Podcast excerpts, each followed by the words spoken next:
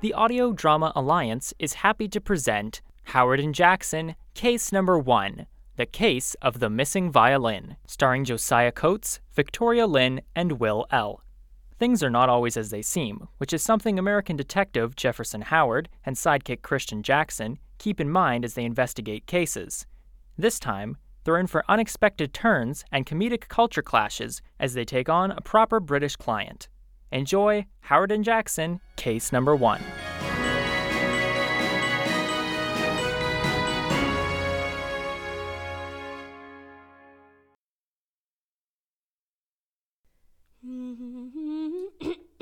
Toby? Toby, have you seen my pearls? Sure thing, Mum. Ellison said she put the jewel box on the powder room counter. Oh, I've got them. You're on in five for the matinee, Mum. All right, Toby. And do stop wringing your hands, it makes me nervous. Now, and did you say five minutes? Gloss, and I haven't tuned my violin yet. Where did I put it? In the case, Miss Atherton.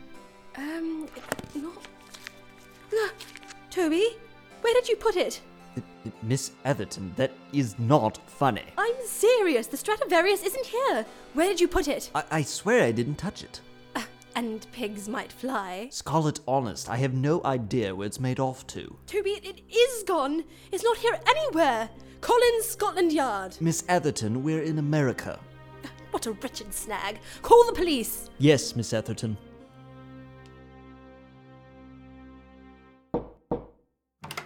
Good afternoon, ma'am.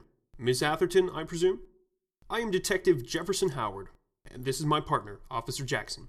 Oh, yes, please, what's to be done about all this? I certainly do feel against the collar. Now, not to worry. There are others outside handling the situation, and the theater manager is explaining to the guests. You will not need to perform tonight. Do you mind if I have a look around? Oh, certainly. Toby, do show the inspector about. Right this way, Inspector. Detective. Right. Sorry, Detective. Oh, and hello. And you are? The name's Christian Jackson, Officer Christian Jackson. Oh, officer, I'm about to go off my trolley with worry. You're going where? Off my trolley! Crazy! Mad! Don't you Americans understand English?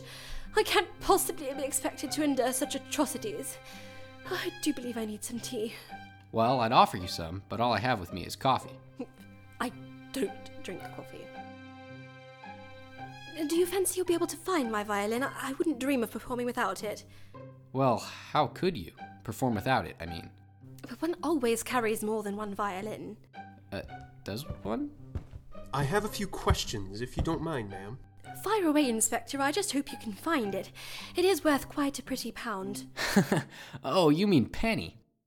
What? Jackson, please. Uh, of- of course, Howard. Now, Miss Atherton, could you give us a little more information about the violin? Yes, it's a 1697 violin made by Stradivarius called the Molitor, which is actually thought to have been owned by Napoleon Bonaparte. I purchased it for £2,460,200, give or take, about five years ago, which I might add is the highest price paid for such an item at auction. Two million pounds? Why would something so small weigh so much? Did you look in your room? Yes, I. Did I look in my room? Do I look, Daft Inspector? Of course I looked in my room. Really? It's detective. And I'm just covering my bases, Miss Atherton, to borrow the colloquialism. Bases? How do you mean? You know, as in baseball. Or cricket, as I believe it's called in your country. Oh, that. But I will have you know, Inspector, that they're hardly one and the same thing. Yes, for instance, the bat in cricket is square, whereas the bat in baseball is round. Jackson, please. Sorry. Anyone you thought might be acting suspiciously? No, not off the top of my head. What about your assistant? Ah, Toby? What rubbish! Of course not! The very idea. Please, Miss Atherton, calm yourself. We have to consider all possibilities. Who has access to your dressing room? Myself, Toby, uh, the theatre manager, and uh, whoever he decides to give a key to. I'm sure the maids have one as well. All right then, sounds like we should talk to the manager. Why, that should be easy as kiss your hand. He's just around here somewhere. He almost never leaves. Wh- what did she say? Jackson, why don't you go and ask the deputies how it's going out there? Sure thing. Cheerio and pip pip. Is he always this uh, strange? Yes, I suppose so. So, anyway, could you help me find the manager? What's his name, by the way? Mr. Bronkowski, of course. Howard, Howard, wait! Yes, Jackson, now what is it? I just found out. There's no way anyone could have taken the cello thing out of the building and. Violin. Yeah, that. After talking to the security guards who are at every door, there's absolutely no way it went anywhere. No one has left the building, so if someone took it, it's still in the theater. And you discovered this in the less than the minute that you were out there? Well, no. The deputies told me. Uh huh, that's what I thought. Well then, let me think a moment. Hmm, Jackson, I say we have a stakeout. This evening. After hours. That seems like it could work. I mean, the only time the thief could possibly smuggle it out would be at night, after the place closes. Exactly. Well, that suits my book. Should I wear all black? Uh, isn't that what you do at a stakeout? Uh, yes, well, She can't. uh, Can she? that will be fine, Miss Atherton. Be ready when the theater closes. And don't tell anyone. But surely you'll need the manager's acquiescence. His what? This is police business. Let us handle it and don't tell a soul. Oh, all right. You have my word. Good. Now, if you'll excuse us, we will see ourselves out and prepare for the evening. Certainly. Thank you, Inspector. A- And and you too, Mr. Um, uh, Johnson. It's Jackson. Uh, oh yes, Jackson. Toby? Oh, Toby! Uh, oh, huh, there you are. Uh, would you mind fetching me a cup of tea? There is no tea, Mum, only coffee. Oh, what preposterousness. Americans. Most uncivilized, I say. Remind me why she's coming along again?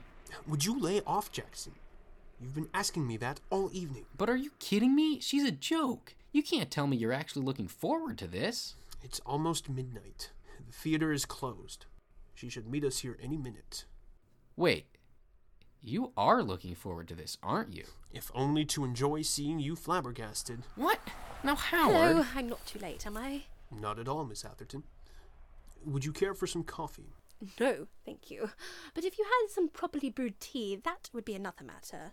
You Americans have absolutely no idea how tea is supposed to be. You actually sell it in bags, imagine. Well, how do you make tea? Loose leaf, of course. And how you brew each particular variety of tea is very important. You can't brew green tea the same way you would black, for instance. It would be far too bitter. Excuse me, ladies, but we need to go inside the theater now. of course, but wait, you, you said you weren't going to ask permission. Isn't that breaking and entering? I didn't say I wouldn't get permission, Miss Atherton. I said I wasn't going to ask the permission of the manager. I asked the owner. Ah, of course, straight to the top. Yes. Now, follow me. And Miss Atherton, I must say you look excellent in black. Why, thank you. I don't usually wear it, but I was able to scrounge up this old evening gown in the bottom of my trunk. And I used this old jacket to keep it from looking too formal. You don't think it is, do you? Uh, too formal, I mean. Not at all, Miss Atherton. I'm sure the walls and seats of the theater won't mind. Yes, of course, and I, I beg your pardon. Never mind. Jackson, you have the key I gave you? Yes, right here. Thank you. There. Now, keep it down and walk quietly. Be on your guard. We don't want the thief to see us any more than he wants us to see him. All right, uh, should I take my shoes off? Oh, brother. That won't be necessary. Just keep quiet. It sure is dark in here, and those curtains in the dark look extremely frightening. Um, yeah. Something's got me! Uh, that's me. Unhand me! Would you two please be quiet? What is that? Over there, at the back of the stage, something's moving. I see it too. Where? There, behind the curtains off to the right. That's the doorway to the storage room. I see him now. He has something in his hands, about the right size. Jackson, you take the left, I'll take the right. Move up on him slowly. Follow my lead. But I, what about me? Stay here under the seat until I call you for an identification on the violin. If he has it. Now, quickly, Jackson. really, sitting here under a chair waiting while they do the dirty work in the dark. Stop! Police! You are surrounded.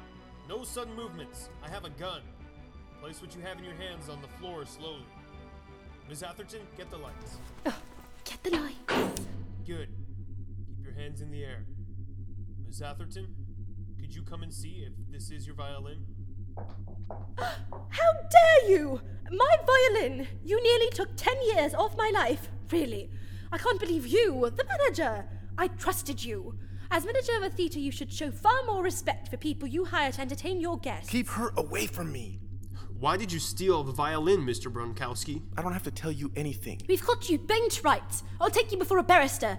Don't think for one second you're going to get off easy. Calm yourself, Miss Atherton. Why is she talking like that? What did she say? She said she caught you red handed and is going to take you to court, which she has every right to do. Please, I got a wife and kids. We were in debt. I needed the money. Oh, really? Perhaps you should have thought of them before you took my Stradivarius. You. you blimey little tea leaf! Stay away from me, lady. What is she saying? I believe she just called you a thief. Jackson, is back up here? Should be here any minute. Right this way, Mr. Bronkowski.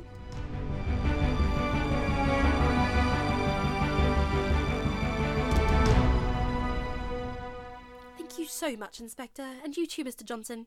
I can't thank you enough. It's Officer Jackson. You are most welcome, Miss Atherton. Happy to be of service to you. I am glad that things were ironed out. Yes, I am glad I changed my mind on suing the man. His family doesn't deserve to suffer for his gambling debts as well as his thievery while he's in jail.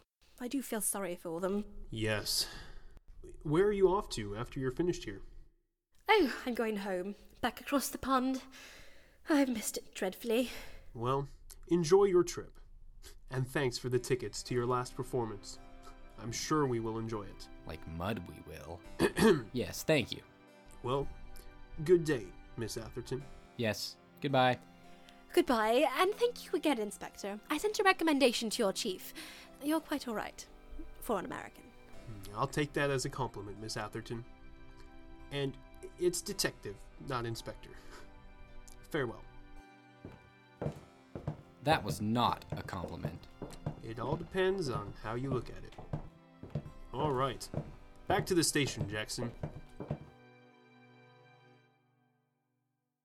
Thank you for listening to this production of the Audio Drama Alliance. Howard and Jackson, Case Number One, The Case of the Missing Violin, was written by Victoria Lynn. It was directed by J.D. Sutter and produced by the Audio Drama Alliance, a stream of Greenstream Studio, in association with Ichthus Family Productions, Porchlight Family Media, Adventure Alley Productions, and Solitary Badger Entertainment.